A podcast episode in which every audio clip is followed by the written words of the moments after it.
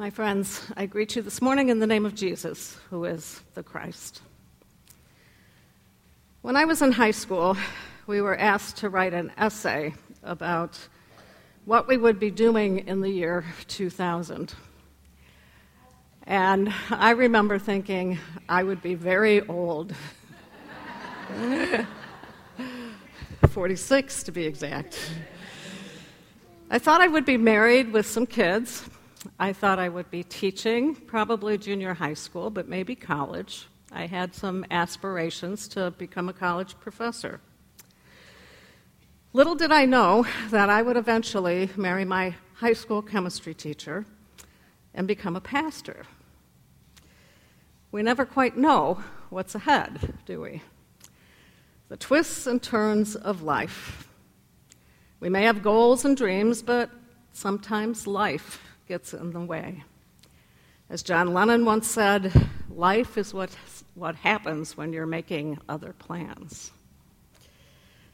Yet, by the grace of God, we do get started again.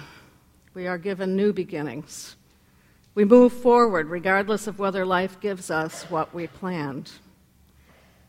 Since this is the first Sunday of the new year, the first Sunday of a new decade, I thought it might be appropriate to do a little looking backwards and a little looking forwards as well. To begin again, by God's grace, with Christ as our foundation.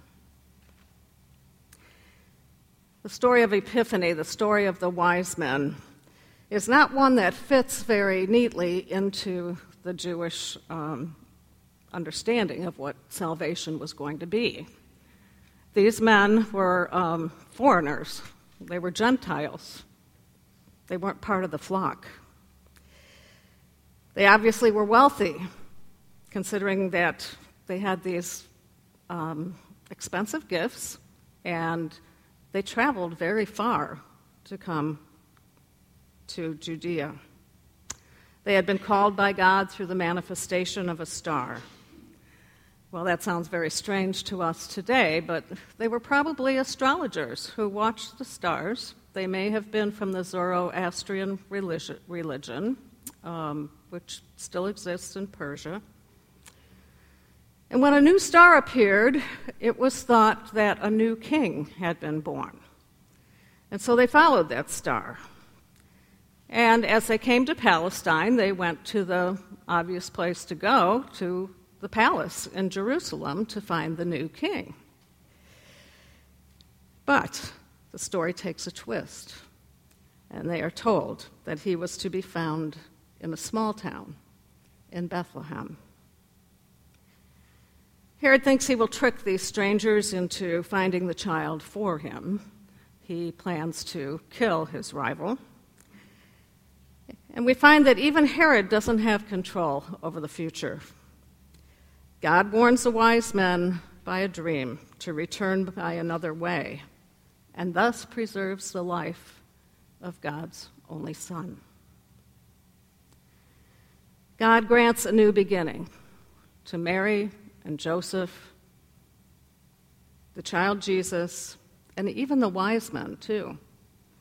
They avoid being drawn into Herod's evil scheme. Instead, they become bearers of the gift of the gospel to their own people back home.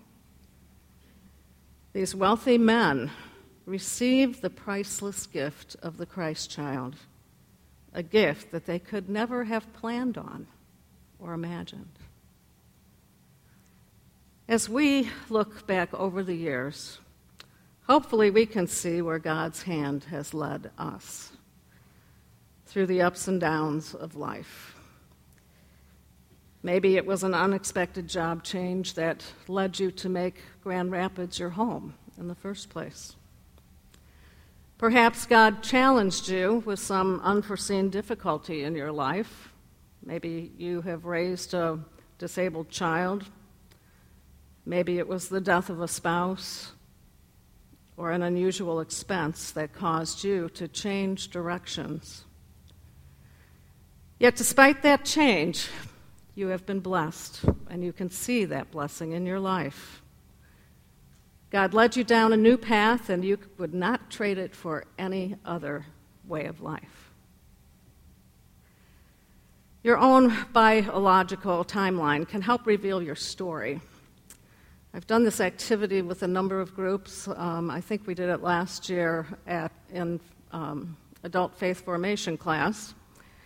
Um, to have people, I ask people to make a timeline of their life and you have it divided into maybe five or ten years, and to mark on it the highs and lows in your life. Maybe the highs were your marriage or the birth of a child, and a, a low might be something like a serious illness. So you, you do this, this line across, you graph it.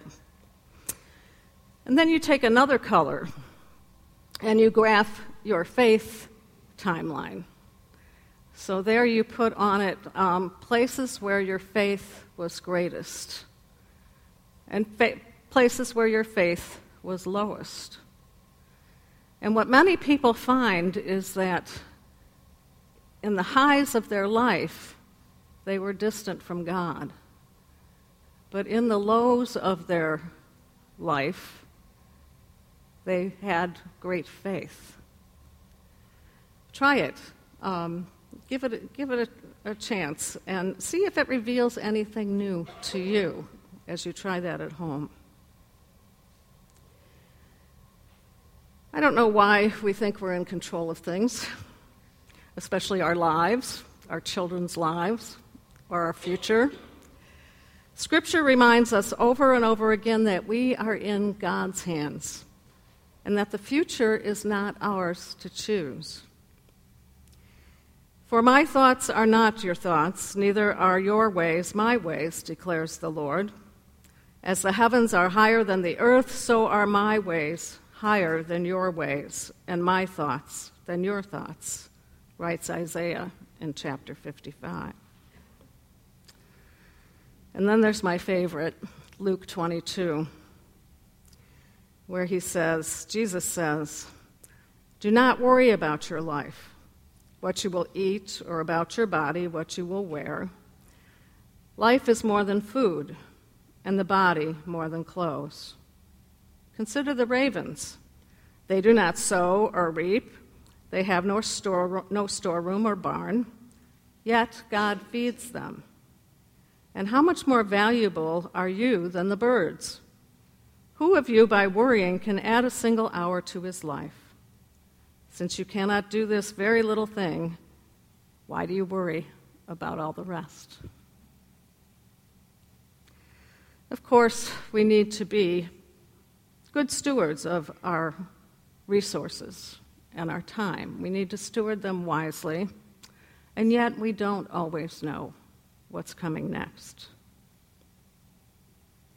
Recently, I heard a New Testament scholar talk about a word that is often overlooked in our gospel text, and that word is east. We talk a lot about the star, and we talk about the wise men, and we talk about the gifts. But we don't recognize the symbolism of the word east. Where does the sun come up? In the east, right? Where does the day begin? In the east. In our uh, gospel lesson this morning, it was translated at its rising. But that means east, and in the Greek it is east. Three times it's listed as east in our text. So, what Matthew is trying to tell us is that something new is about to arise. Something new is happening. It's a new day, a new time, grounded in this newborn king of Bethlehem. Look out, things will not be the way they've always been. God is doing a new thing through this child whose star is rising in the east. As Isaiah likes to say, God is doing a new thing. Do you not perceive it? So look forward, not just to your own plans, but as to what God might have in mind for you this new year. And I think that applies to us as a church at St. Luke's as well. We have been thrown a bit of a curveball with Pastor David's health and my retirement coming. So, what is God telling us through this? Where might God be leading us? Listen to his word for you. Where does God want you to use your gifts to serve? And how does God want you to grow in faith this year?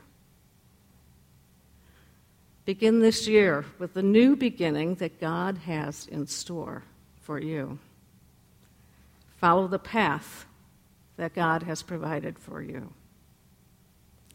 For we have seen his light, and we are, recall- we are called to reflect that light in our faith to the whole world.